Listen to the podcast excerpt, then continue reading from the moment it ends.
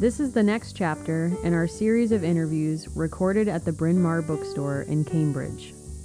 Our first episode in the series was an interview with Alexis Boylan in episode 5. Today we continue the series with a conversation with Barbara Powell, an alumna of Bryn Mawr. Barbara has a lifelong commitment to education.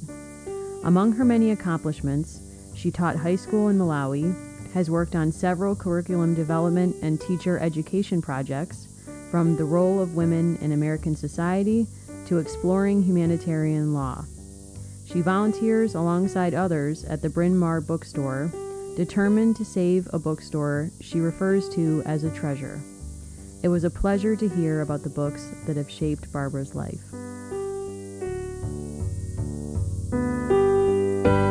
Um, so maybe you can tell me your name and where you're from. Barbara Powell, and I'm from Cambridge, Massachusetts. All right. So, what are your earliest memories? Grew up in New Jersey, All right. and before that, in Washington, D.C. during the war, Second World War. All right. Earliest memories, I remember my parents reading to me, and um,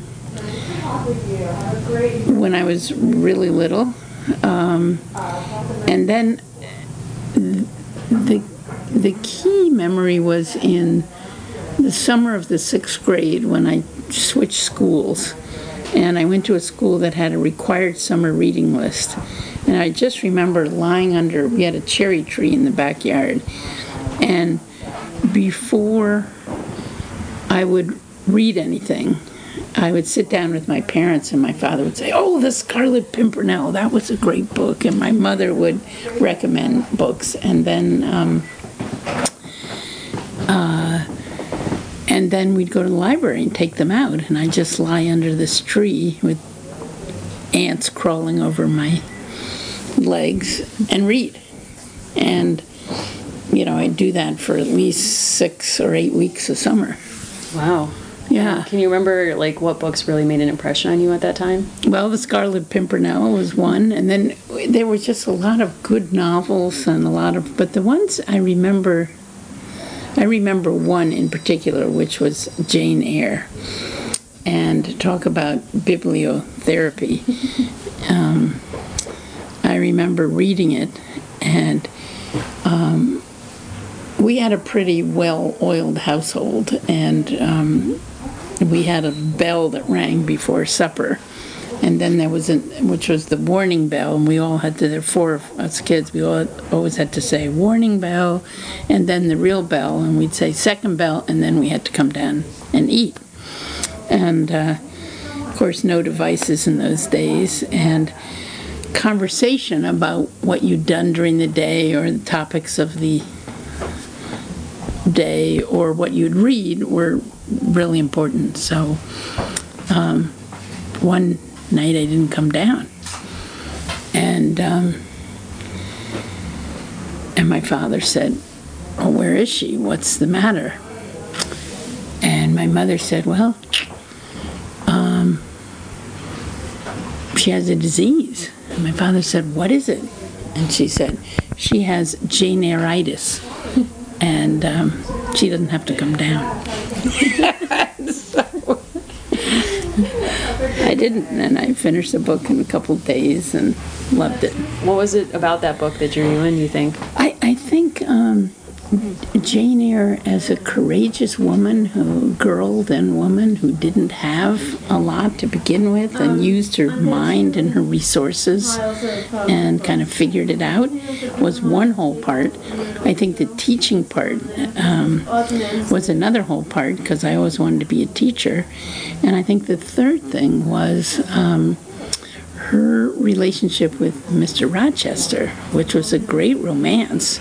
And yet, uh, you know, he was a pretty unusual guy, and um, in many ways, both his personality and then later on when he was burned, and and she just went for what she saw there, even though it wasn't conventional. So, I think Have all those you things. have you reread that book at different times? I have not reread it, but um, I have been to classes in schools where they're teaching it and find it fascinating because there's a whole feminist slant on it, which I um, which wasn't as um, what didn't exist in my in my high school in the 50s. And so that was fascinating. Yeah. Yeah, I liked it. It's a good idea. Go home and rewrite it. Yeah, sometimes you might find you're reading a different book or. Oh, absolutely. Yeah, that hmm. that has happened to me. I remember Oh, really? reading Madame Bovary again in high school and absolutely loving it and thinking, what a great woman. She is not going to be bound by this conventional marriage, this boring guy, and um, she's going to branch out and do what's unconventional, do what's, you know, against the mores and follow her own heart. And then I read it when I was a wife and mother, and I thought, what is wrong with this woman? she has a baby. She's abandoning her baby for this. What? And and I just thought she he was um, Charles, the husband, was much more sympathetic, and he was you know plotty along, not a vibrant guy, but you know solid. And I thought, what is her problem? What? she should just be thankful for what she has. Raise the kid instead of Yeah. abandon the kid. So totally different. Yeah. I mean, you said and when you read it in high school, you liked that it was not a conventional um, story of a woman in a marriage. Yeah, Were those the yeah. kind of stories that you were like unconventional women? Was that something Yes, interesting yes. you in high school? Yeah, and then I went to an all-girls school. Yeah. What was that uh, like? It was great, and because they had a lot of teachers who just liked all this stuff, you know, they were mostly women, and uh, yeah, I I love my high school. Yeah. Yeah.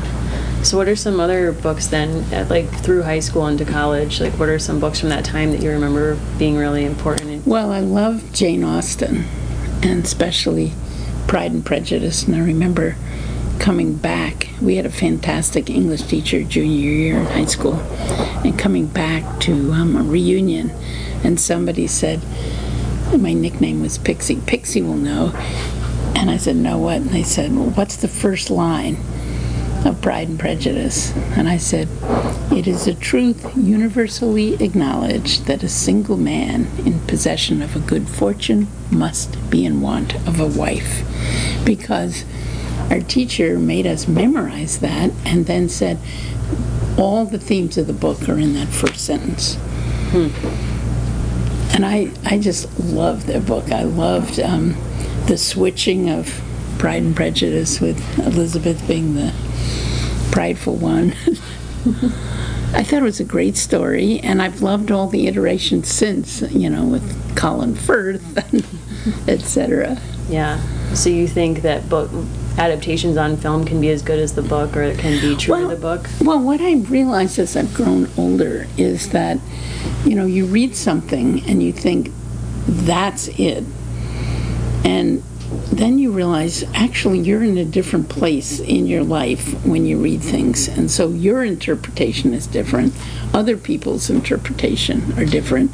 And then um, I worked with um, a program of Actors Shakespeare Project um, with incarcerated girls who were in lockup facilities, and the actors would bring in some a play, Merchant of Venice, Othello, and with all kinds of theater techniques, get these kids to, you know, understand, which they really did, some of the conflicts and some of the characters. And I remember after The Merchant of Venice, um, the audience had no parents because these parents were not in the picture very much.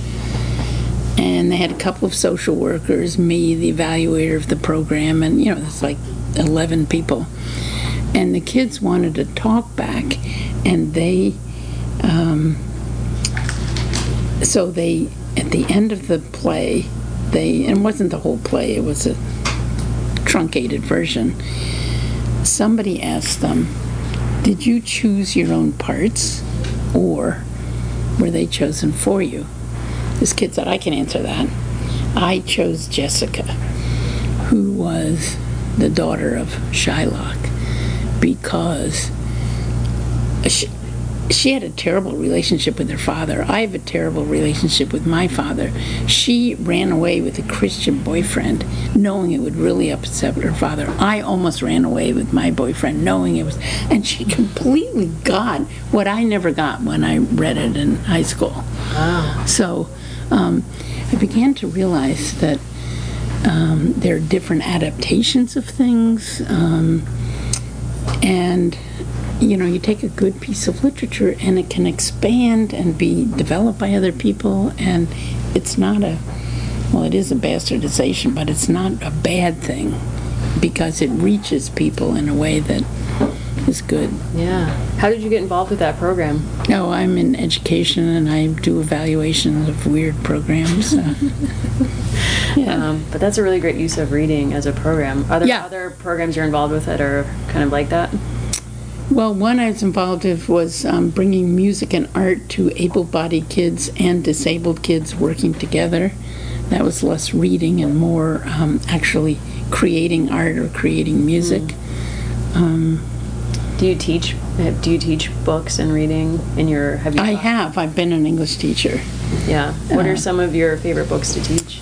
Well, the first year I taught was in Malawi in Africa, and I taught Well, treasure. how did you maybe? How did tell us how you got to Malawi? Like what brought you there? Well, I went to Bryn Mawr, and um, the day after graduation, through the African American Institute, I flew to Malawi, and the in, it was then called Nyasaland. And, and while I was there, it got self-government, and the next year it got independence, and the African American Institute both sent teachers over and sent students from Africa back to the United States. So my biggest time of power was when I had to give the SATs in Malawi, and we sent 22 kids over to colleges all throughout the United States after they had taken them, and and this was in 62, 63, so it was early on.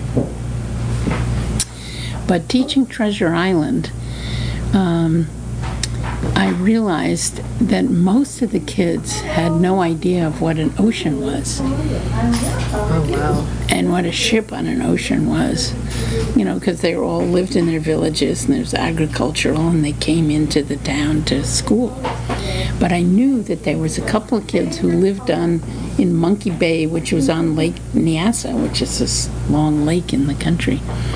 So I asked them to explain what a big body of water was like and and they said, you know, you can look and you can't see any land at the other side, and you have to have boats. And so that kind of set up the whole Treasure Island thing.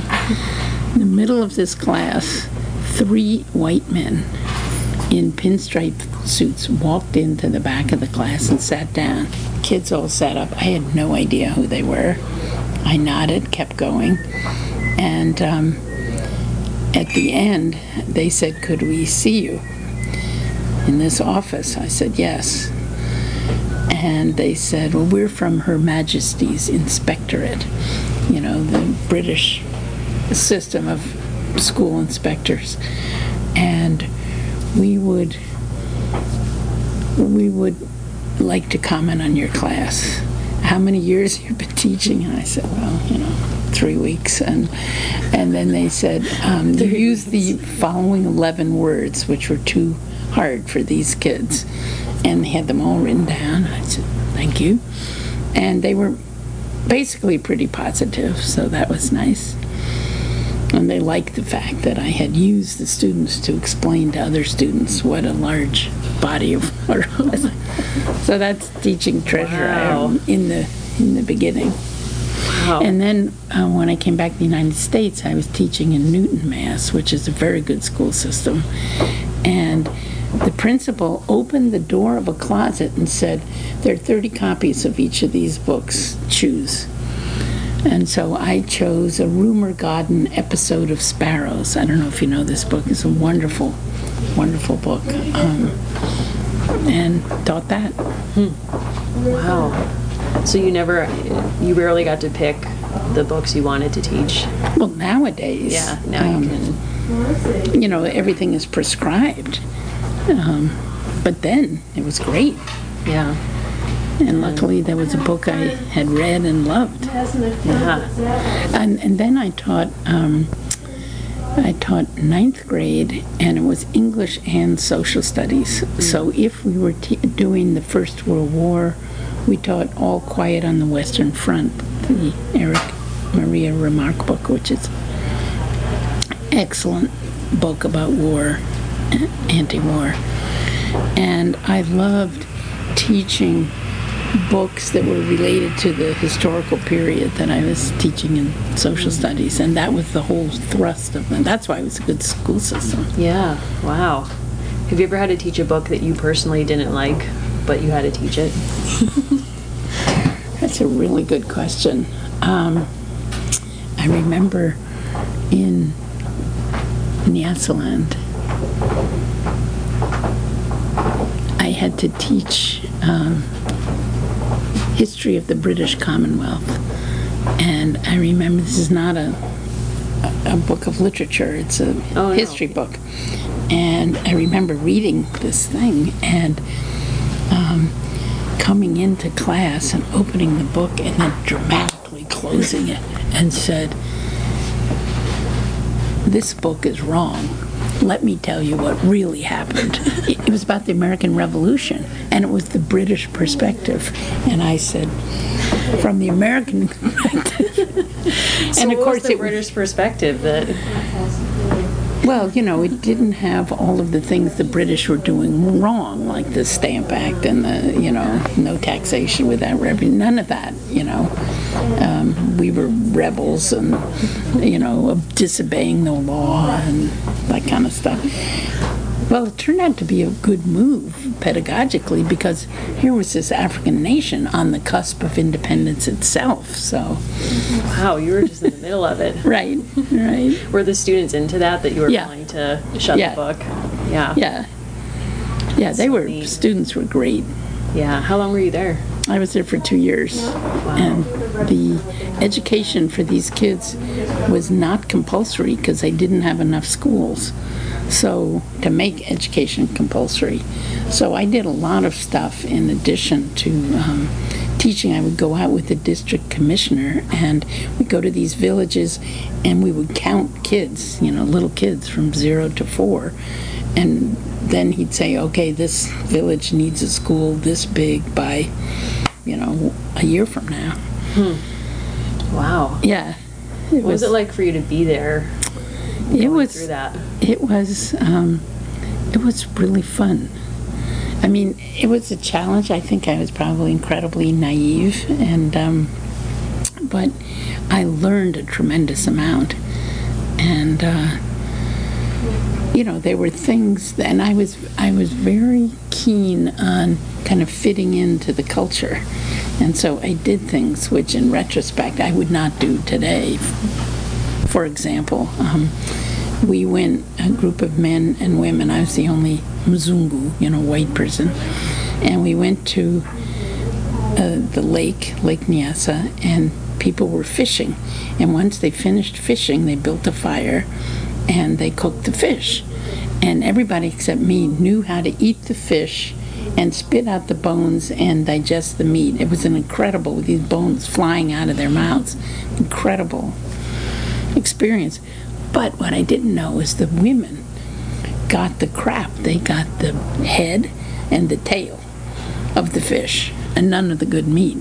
And I thought, okay, well, I'm not gonna, I'm not gonna create a big gender fuss here. I'll just eat the head and the tail. So I did a lot of stuff like that, which I think has changed, and I don't know if I would have nowadays. So was that a hard transition to come back to? Well, I went because I wanted to teach in a place where um, kids really wanted to learn and um, to see if I wanted to teach as a career.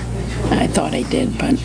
And so then I came back and I went to the Harvard Ed School and got a Master of Arts in Teaching and then then went to Newton and taught an episode of Sparrows. well, I have to tell you one other story about reading.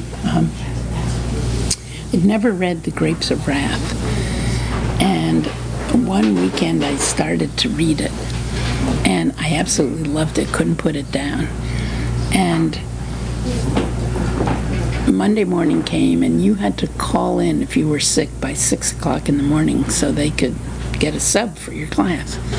So I called in Miss Hamilton. She was the vice principal. I said, Hamilton, this is Miss Shefflin. I'm really, I'm really sick, um, uh, and I can't come in today. And she said, well, I'm so sorry. Get better. I'll get a sub. So then I just hung up the phone and went back to the book and finished it that day.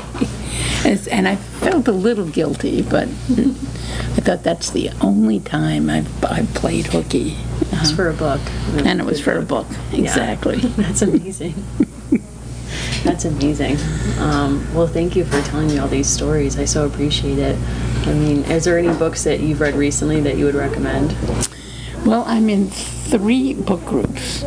One is the one that Corny runs, the Bryn Mawr Book Group, and one is this Dante group that we're doing with President Nancy Vickers, who's the former president of Bryn Mawr and a big Dante scholar. Wow. And we're taking uh, a year to do it. We started with the Inferno, the Italian on one side, English on the other, and it's a group of a dozen people, and some of them are um, they know Italian, can read it fluently.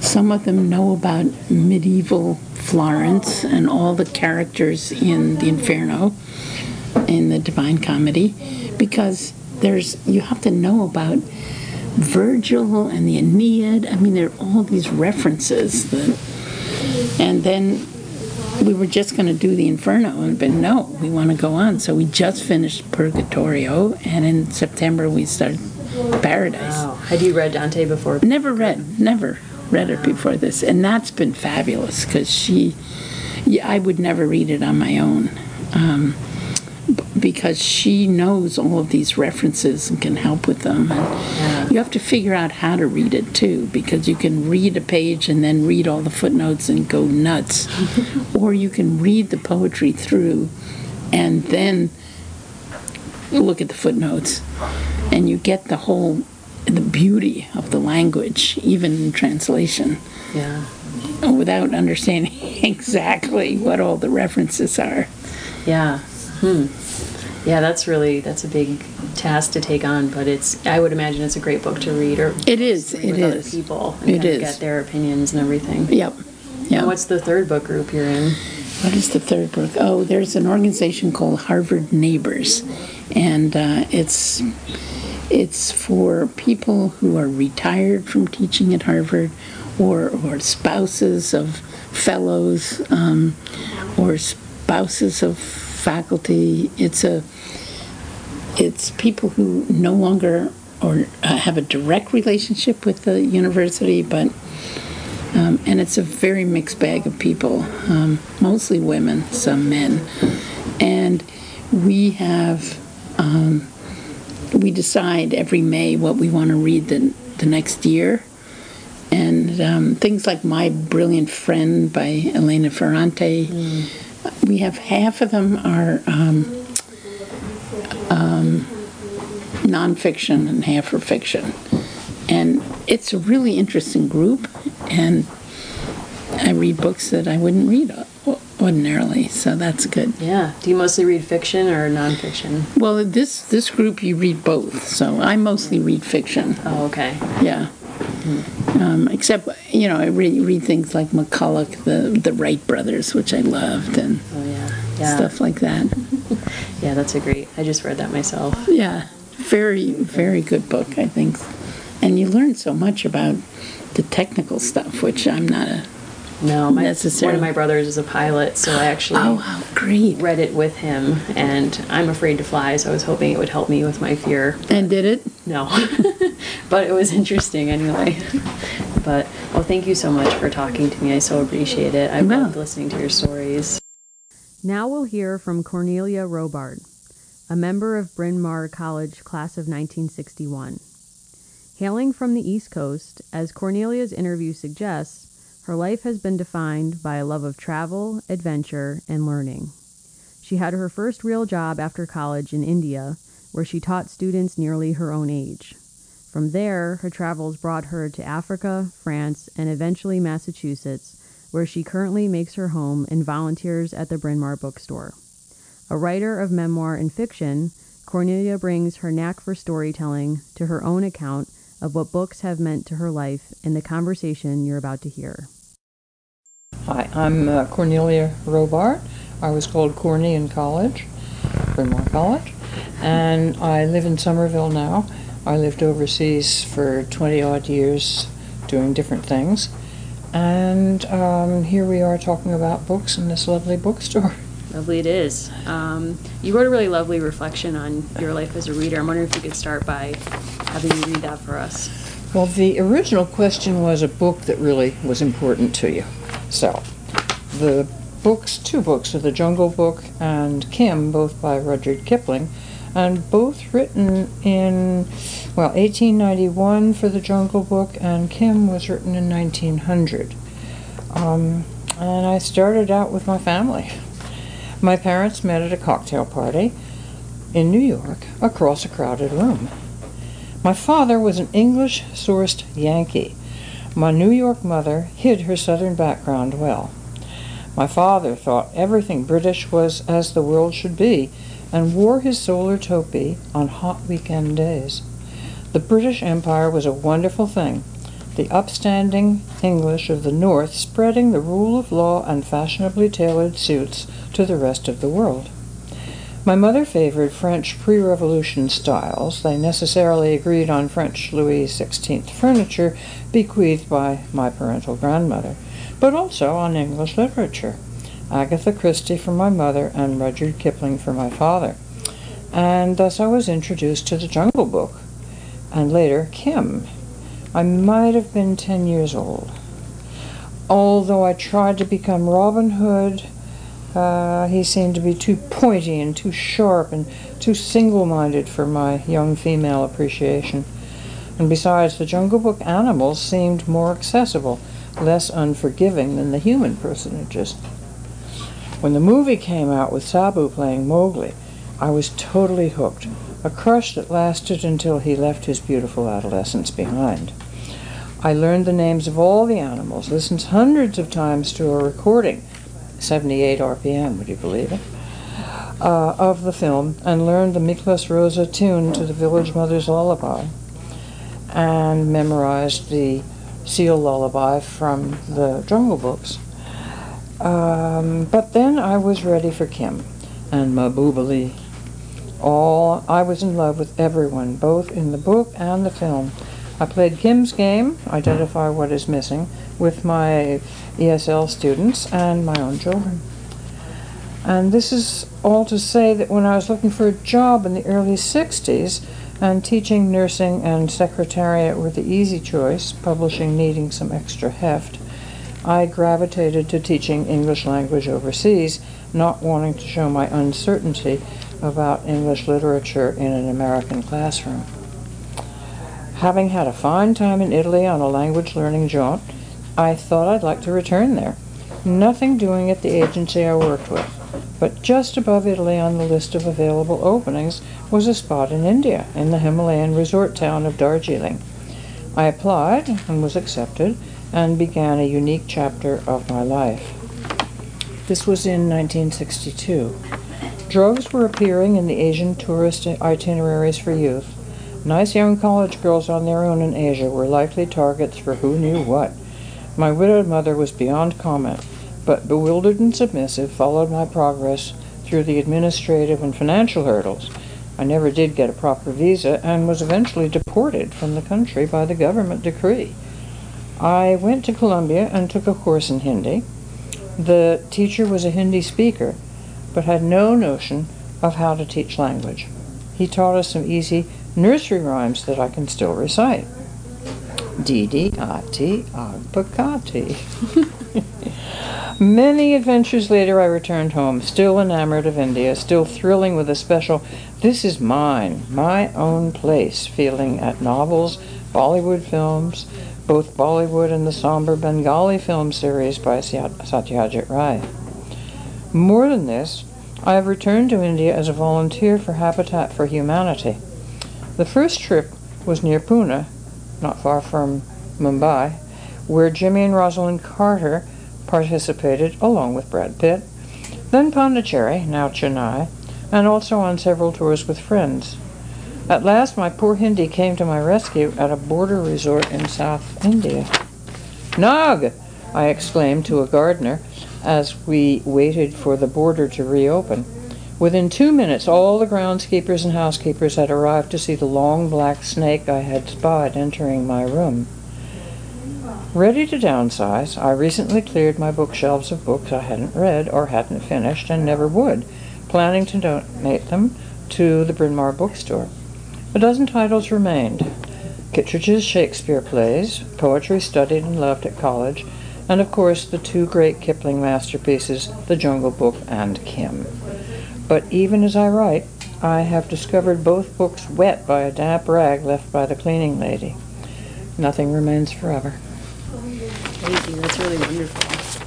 Thank you. Um, that that sounds like it was fun to write too. To think about. I had a good time remembering it. Yeah. I did. I did. And then you mentioned like early childhood, uh, uh, learning to read, I guess. And I was the last of a number of children, and my parents were quite busy with other things, and we had somebody to take care of me in the morning, get me my breakfast and dressed. And she would read a book called Little Eagle. And it was a book about an Indian boy out on the plains, and we learned lots of vocabulary about travois and papoose. And, and um, I'd follow along, and pretty soon I figured out where she turned the page, and pretty soon I figured out, oh, there's the word eagle. And before long, I was reading. Same book all summer. and so that was how it started. And otherwise, um, oh, I, I read all the time, partly because I was quite isolated as a kid, so it's easy to go to the library and get books. And I Why were you isolated? Oh, because I was the youngest of four somewhat older children, and we were out in the country without without any neighbors my age, or they weren't readers. we played bicycle. Uh, so, and then let's see, and this, so then I went to the New York City for for elementary school, second part of elementary school, and then you know the summer book list I'd finished by July, and I just loved them. Yeah. Mm-hmm. What books do you remember thinking you really identified with growing up? Hmm. Not so many. I was kind of a tomboy, and they really weren't. Uh, the the Judy whatever they are series, uh, the detec- girl detective, didn't care much Drew. for them. Nancy Drew, yeah, didn't.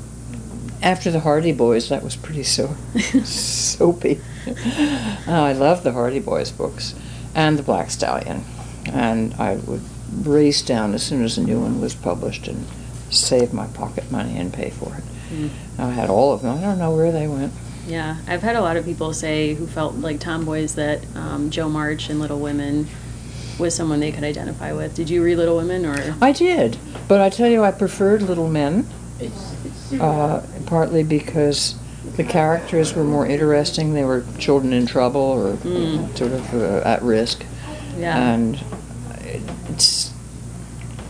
well, there were more there were more guys, and not, they weren't worrying about getting dressed and whether they had a pearl button on there or just a plain old uh, knicker one. yeah. No. Um, so uh, yeah, those those were ones, and I, my parents read a lot, but it was kind of old for me at the time. I remember a series of little biographies, uh, Christopher Columbus and um, uh, not Darwin, but uh, Luther, uh, the plant expert, um, uh, Burbank. Um, and and they were just little little small things that were on a shelf in the back hall and take them down. And they're sort of stiff but it led me to know a few of the thinkers in other realms but animals or or um, society Yeah. Yeah. So now, now um, I'm listening to books on tape a lot more, partly because my my glasses just aren't working anymore, and so that's that's easier, and I can also do other things while I'm doing it. Um, I think reading at home is a challenge at some point because there's the telephone and there's Yeah. cats and food and all those things. And I say to myself, I want to just go down to Starbucks or Panera or someplace, and or to the library even, and just sit down and read. It's a good idea. Yeah, that's a pretty good idea. Yeah. Um, so I know you mentioned going to Bryn Mawr, and we're at Bryn Mawr Bookstore, and you mentioned in your piece about books that you've kept that meant a lot to you that you discovered at college. So I'm wondering what books you read in college that really stayed with you. Well, the poetry. I uh, kept back Yeats and Auden and compendium of uh, an anthology of modern poetry, and I I know I can get them again, but those ratty covers uh, speak to me, and they were friends for a long time. It took me a, a lot of serious talking to by an organizer to get rid of the ones I have. um, and let's see what else. I, like sort of techno adventure, um, and I, I like I like I like action and um, there's some novels. The, the Jane Eyre was uh, fed to us very gently and sweetly by the seventh grade teacher. And she'd read it aloud, and then we had vocabulary that she wrote up on the board, and we had to copy. None of us photocopying then. Uh, so Were you able to enjoy it because you read it in school, or did it ruin it for you to have to read it in school? No, not at all. Nothing ruined school for me in those days. I mention it because on almost every other interview I've done for this, Jane Eyre has come up, and if it was assigned in school, the people, the readers hated it oh, we loved our teacher. because they read it in school. But if you read it outside of school, people seem to like it more. No, but we had homework and we learned the vocabulary, and she read the passages that were readable out loud. And uh, we just loved it. The end of the afternoon was kind of peaceful, and we just sat there and read along or didn't. No, it was a very happy experience. I do believe that the way you are introduced to anything in uh, a safe, friendly way or as in a sort of a you better do this uh, has a lot has a lot to do with whether you're going to continue in that frame or, or not. Mm. I think that was the situation with girls in math, for instance. Nobody heard of a girl doing anything beyond algebra uh, in my in my uh, school career. Mm. And I think we had one girl who took trigonometry, and I still don't know what it is. That makes two of us. Yeah. yeah. Um, and I liked uh, writing also. Um, I wrote my first published poem when I was eight. Wow. Uh, yeah. What was it about? Oh, oh, for the life of a garbage man. Day after day, he ever he empties every can. Uh, but he gets paid pretty well, so he don't mind the smell. and they put it in the yearbook.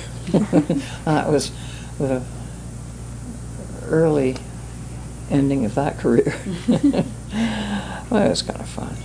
Hmm. And now I do I do writing for the, our we have Bryn Mawr Book Group, and I write up uh, little uh, reports on what the conversation was about and how we felt about the characters or what worked or didn't work.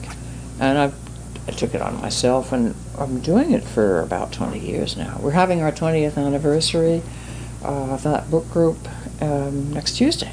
Wow, congratulations. Yeah. That's yeah. great. Yeah. What kinds of things do you read in the group? incredibly varied, incredibly varied. Everything from science to uh, uh, we we actually did read a graphic novel once. Uh, Persepolis was on it, um, and uh, novels with characters that develop. Um, and some, well, the most recent one was he wanted the moon, and it's about a doctor who was uh, uh, had bipolar disease and was in and out of hospitals. And his daughter tried to reconstruct his life. And that was very interesting. Everyone had something to say. Curiously enough, everyone in the room had or knew somebody uh, who had dealt with mental illness on Hmm. one level or another. And I don't think we expected that. It was so widespread in, in our little group, anyway. Yeah. Um, and some others, some of the novels like The Little Chinese Seamstress, uh, Balzac and The Little Chinese Seamstress, a few Indian books, a few um, uh, books of, uh, let's see, The Nine Parts of Desire about Muslim women. Uh, that kind of varied, and somebody will come in with a great idea. Last one came in with a great idea, and everyone loved the idea, and it was called Between the Two Oceans. And it's recent, it's very popular, and none of we all agreed this was the best thing we could do. No disapproval, and none of us liked it. but it made a great discussion About why you didn't like it? about why we didn't like it and what could have been improved and, and how the editor poked in and said, move it along, move it, al-" uh, we imagine. Uh, and you've got to end now. like, that's one of the problems with Barbara Kingsolver, who I enjoy tremendously. I think The Poisonwood Bible was probably the best novel of that decade. But she can't end. And so the ending is kind of like a, I don't know, an appendix or something. It just, okay, we have to stop. Stop. so, Yeah. Uh, otherwise, she's um, amazing. Hmm. Yeah. Has anyone in the group been inspired to write anything in response? I mean, beyond responding to the conversation you have, like to write your own novel or to write your I- own book? Well, we do have one novelist in the group, and she, she, we started out with a, a memoir that she had written about her childhood growing up in Nazi-occupied Denmark, and that was quite nice. And then she wrote some other things about uh, mm, uh, 19th century, a 19th century woman who was vaguely involved with time travel in the Concord region. I'm not sure. But I don't think we have any fresh novelists. Uh, no. Mm. No. Maybe that could be you. You could start writing. You could write some more poems in the Oh. group. oh. Hmm. Well, I always like to end by asking for a recommendation of something that you've really enjoyed reading recently that people might want to check out. Oh, I should have brought my other list with me. Um, oh, uh, you've, you've drawn a blank. That's okay. Complete blank. Well, the man who, who uh, he, he wanted the moon, and before that was.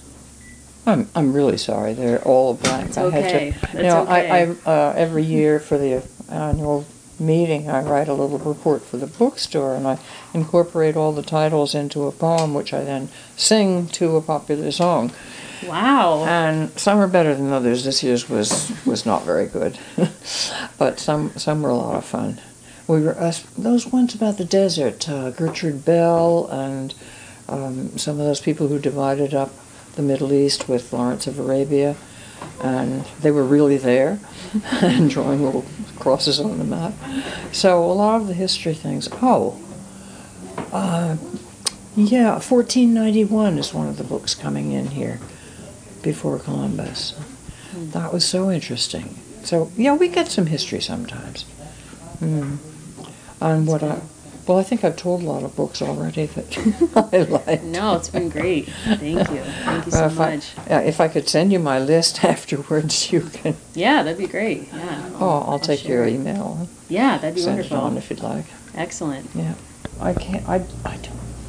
I don't really like old books. I like shiny covers in the in the airport. I'd like to thank our guests, Barbara Powell and Cornelia Robart, for sharing their stories with us. I'd also like to thank our technical director, Taylor, for all her help. You can follow us on Twitter at ChaptersPod. You can find me at Mary Mahoney123, and Taylor at MJT the PhD. Visit our website, www.chapterspod.com, if you'd like to share your story on chapters. You can also find links to every book mentioned on this and every episode. Thank you for listening.